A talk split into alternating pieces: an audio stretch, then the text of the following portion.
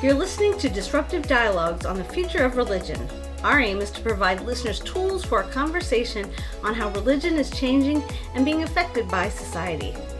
I'm your co host, Troy Shepard. I'm an app developer and a business entrepreneur, and a researcher on cultural trends related to religion and community. And I'm your co-host, Dr. Heidi Campbell, a professor of communication at Texas A&M University, where I study the intersection of religion, media, and digital technology. Welcome, and let's dive into today's conversation. Well, welcome back to Disruptive Dialogues on the Future of Religion. And it's my privilege to have with me today Professor Oren Golan, who is professor in education at University of Haifa in Israel, someone I have known for quite a long time. And he's also one of the authors in the Digital Religion Collection. He has been doing interesting work on uh, Judaism, Catholicism, and other aspects of digital religion for the last about decade. He's had some interesting perspective being able to write in the first edition of the book and then now revisit his work uh, in the second edition. So thank you, Oren, uh, for being with us today. And thank you also for your contribution to the digital religion book. Thank you so much, Heidi. It's a pleasure to talk to you today.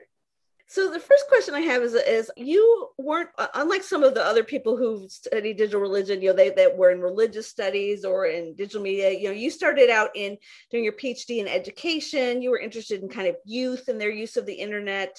So, looking at a different topic, but somehow along the way, you got redirected for at least part of your research to look at digital religion. So, can you tell us, you know, how did you get interested in this topic, and and what are some of the maybe the first questions or studies that got you um, working in this area? Well, I'd say that I was actually in sociology and social anthropology with my PhD okay. at the Hebrew University in Jerusalem. And my focus was on the internet. I was really, really enthusiastic about the internet. The internet was on the rise in those years, and it was it was like already 2007. So like for a decade or so, uh, the internet was very very strong uh, in Israel and beyond, of course.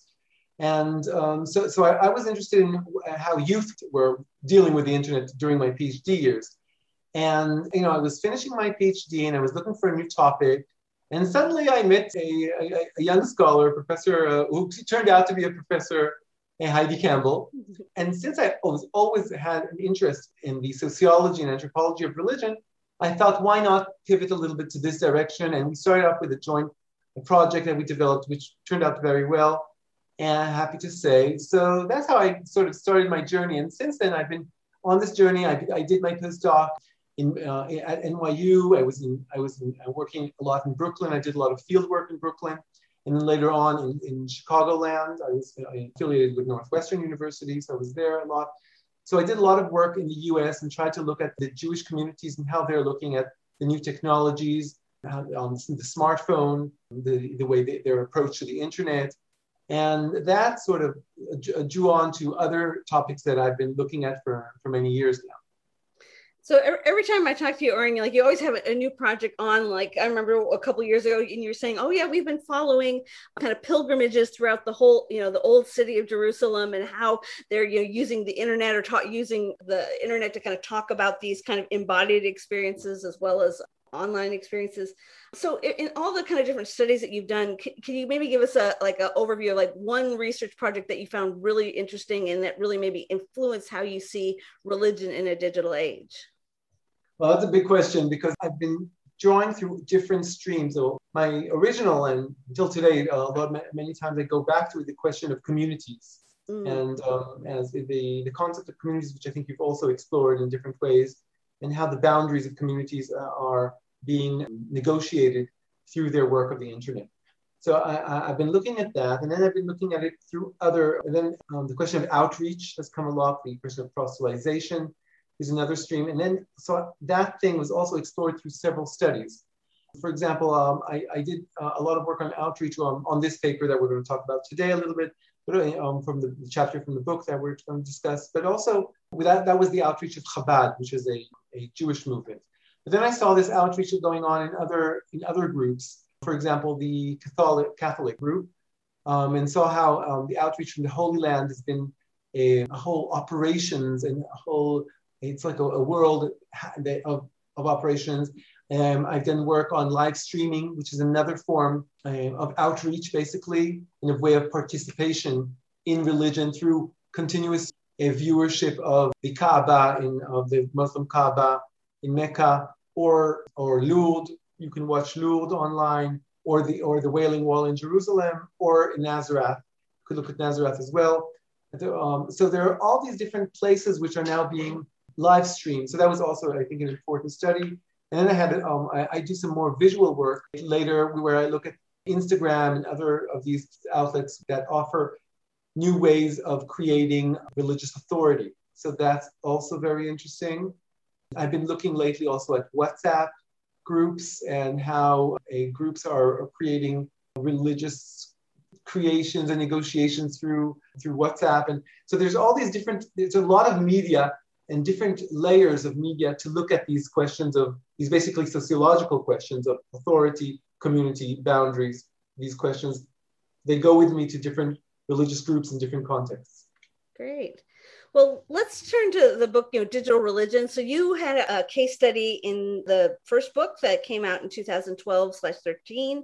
And then I asked you to kind of revisit some of your research on especially Judaism and community and the internet and to kind of update or give us a, a, some more current research for the 2000, you know, 2021 volume. So can you tell us a little bit about maybe just you know what you were talking about? You know, well, tell us a little more concrete. Who is Chabad? How they're using the internet, and kind of what what was happening ten years ago, and how things have changed for that group now.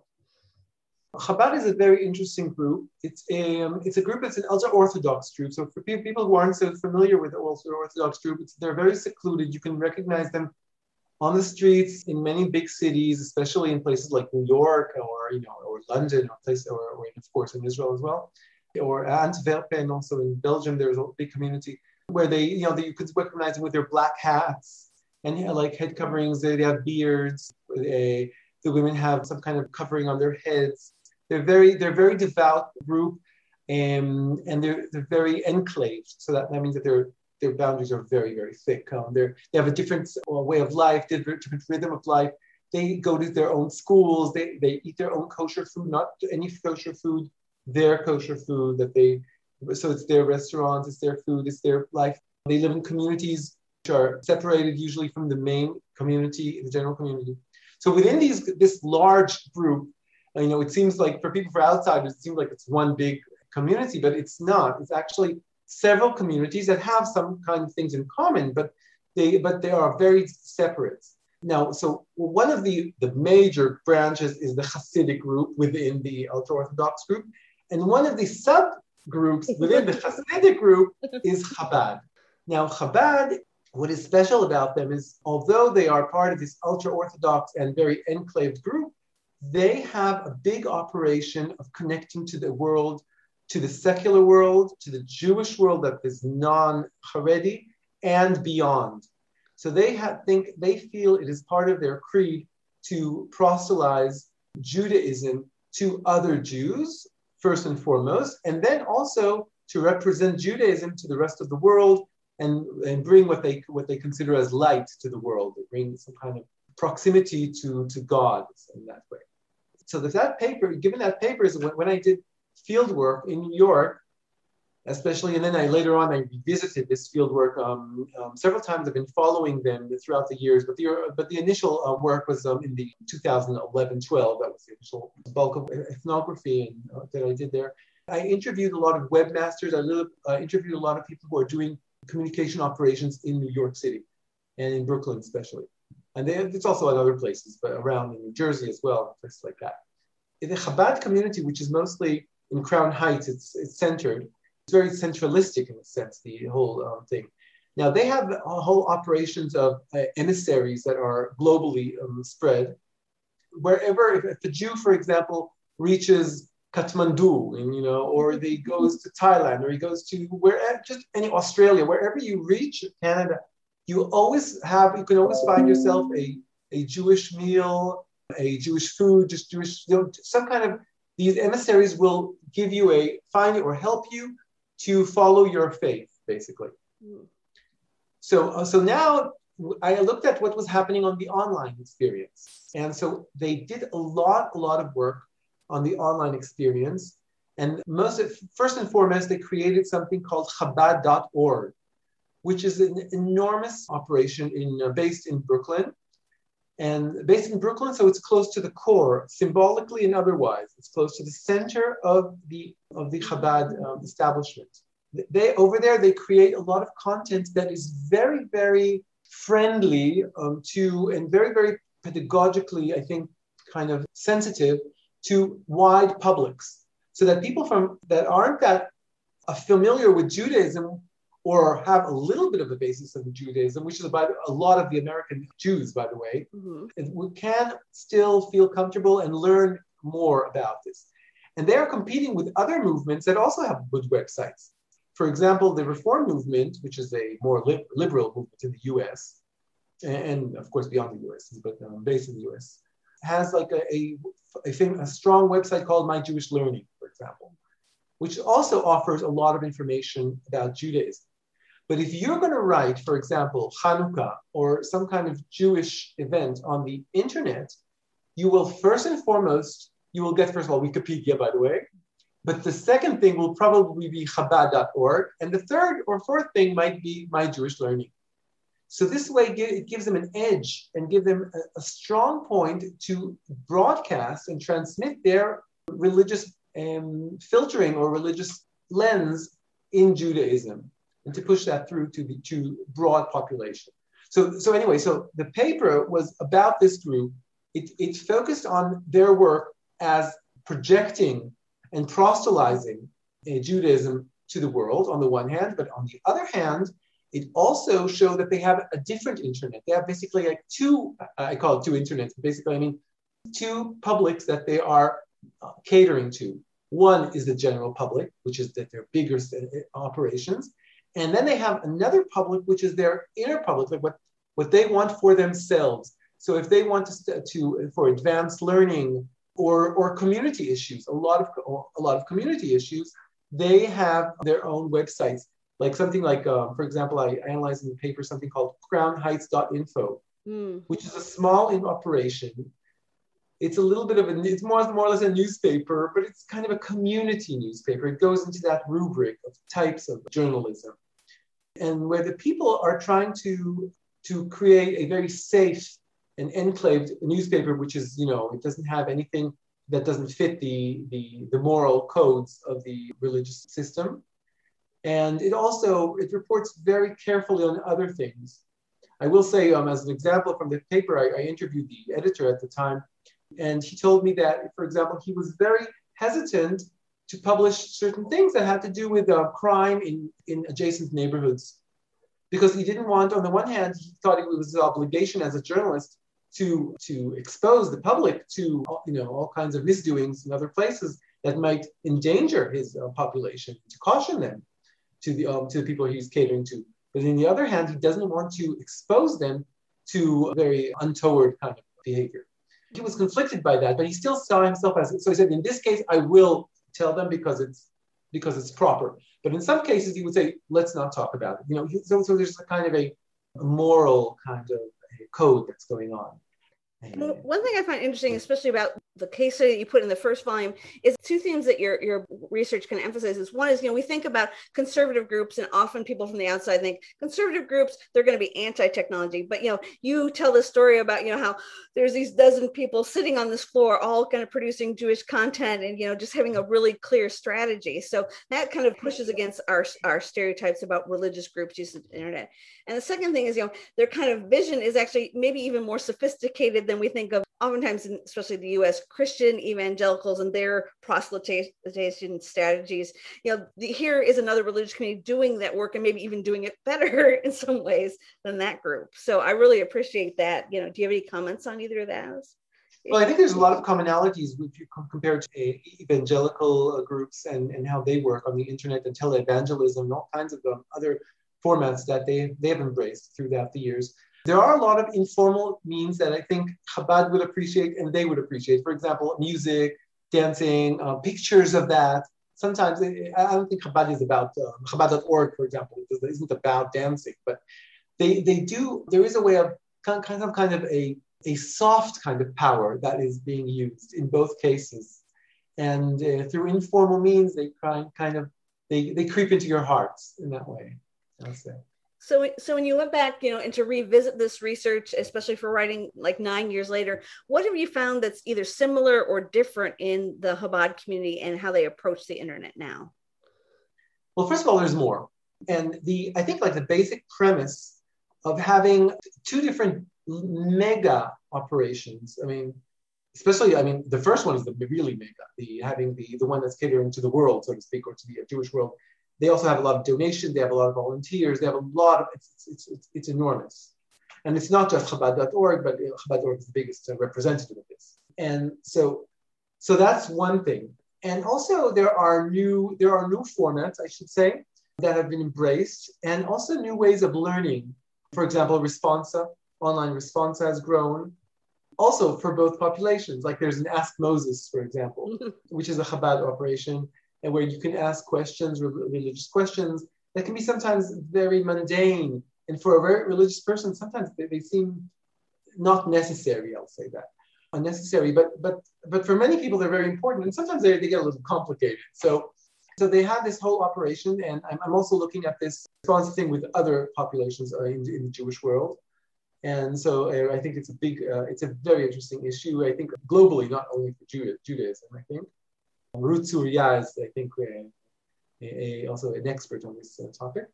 So there's Responsa, there's WhatsApp uh, groups going on, and the WhatsApp group uh, groups are now creating, I think, also creating um, communities. Com- it's very important for their inward kind of world. They're in like for their for, for that's the second part it's much more grassrooted, and but they still have an interplay of their symbols and their discourse mm-hmm. in order to create their symbolic world. You know where, who you're talking to, more or less. They also infiltrate other groups, by the way, so that there are Haredi WhatsApp groups, ultra Orthodox um, WhatsApp groups that the Chabad are trying to gain more influence in by participating and discussing. So, so they are more salient in these groups, I think some of it is so kind of natural, maybe, but, uh, but they're inclined to these things. They're inclined to the information. In the US, especially, I think they're even more inclined to using smartphones.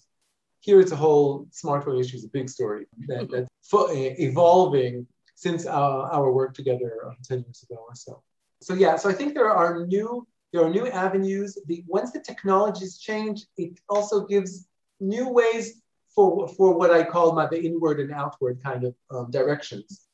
So there are new ways of expression, new ways of learning, new ways of expressing yourself, you know, um, for, for these different groups as a collective and as individuals. So I think there's, there's a lot to learn and a lot to, more to study in these fields. So if you were going to kind of sum up just like up until this point, what impact do you see the internet having on the especially ultra orthodox community in Israel and both how they see the internet as well as kind of what it's empowered in the community? The internet, as it's always an ambivalent topic. Even today, there's a lot of ambivalence about the internet. It used to be a marker, and maybe still is in some ways. Uh, maybe the smartphones are markers. There's, there's a whole discussion of what is the what is the technological marker of being a mainstream or a Haredi or ultra orthodox person, and being someone was more uh, extreme, so to speak. Some groups are the very, very, I don't even say extreme groups, maybe that would be the right word to say. There are some, some groups that still will reject smartphones altogether. I mean, they will not take, they, they might take a kosher phone uh, and maybe they'll even go to the very, very minimal kosher phones that'll, um, you know, just for really communicating with their, with their relatives and close friends and things like that and they also use other other means. But basically, this is this has gone out of control. Even 12 years ago, whenever we, when we started doing this work, it was still, there was much more internet than you would expect. There was much more. I remember me and you, we were, we were in Mea Shearim. It's like a, the, the most religious neighborhood, uh, ultra Orthodox neighborhood in Jerusalem. And we were turning on our Wi Fi to see how many Wi Fi's there are. And you could see quite a lot. You could see quite a lot and people are still they are they're using it in a more careful way still i have some some data on for example how they use it with children how they they monitor children's use of the computer and then the internet. So it's much more careful and conservative kind of use mm-hmm. in many, many ways, but it's still it's it's a big, big thing. And I think its its ramifications are unexpected. I think in that sense I understand why their leaders are so objecting to this. To this, even in the, the big rally in 2012 in the city um, city park, no, in, in New York City, the um, the stadium, the baseball stadium. Yeah, protesting um, for people who don't know, they they gathered with a lot of the religious leaders to kind of say you shouldn't be using the internet; it's a bad thing. Yes, yes, yes. And people were the irony of it. It was on YouTube, and people were watching on YouTube. And there was so many ironies in that. And Ayala Fader wrote about this very nicely in her last book. She, for example, she speaks of people who are uh, ultra orthodox people who are secretly they are they are doubters and they want to sort of they live in the community. They don't want to leave the community, but they are doubters um, in, in, in, in, religion and in the community and the whole way of life. So these secret doubters are congregating on the internet, on special special groups, and I mean that's of course an extreme when you, but, you, but in a sense that you can see there's a proliferation to different kind of groups. The the way that the the way that the, the supervision of the the great authorities in the past it can't continue. It, it, couldn't continue 10 years ago when we were seeing it in the web in the websites that are emerging and the news outlets that were emerging. And even and today it's even less it, you have to compete with so many things. So it's it's diversifying and also the, the population in, demographic terms has grown they, in israel now there are more than a million haredi people that's a lot of people so they have a, more and more expression on different communication mode communicative modes including WhatsApp, including um, internet, including all kinds of uh, ways. And uh, we're going to be seeing how this uh, draws out to social media and where is it going to go. Well, thank you, Oren, so much for sharing about your research, about the journey that you've been on to learn about this group and to other groups, and just how sometimes we think on the outside that, oh, this group is going to be responding one way to technology. And we find that it's not just the opposite of what we think, but it's a lot more complex than we think. So thank you for kind of shining a light on the ultra Orthodox community in Israel and their use of digital media. Thank you so much for having me. And I, I think that the book is going to be very, very strong, and I, and I look forward to seeing the new volume.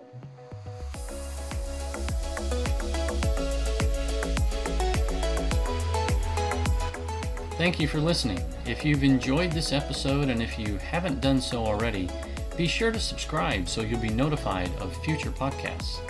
And be sure to rate and review this podcast on your favorite platform or share it with your friends.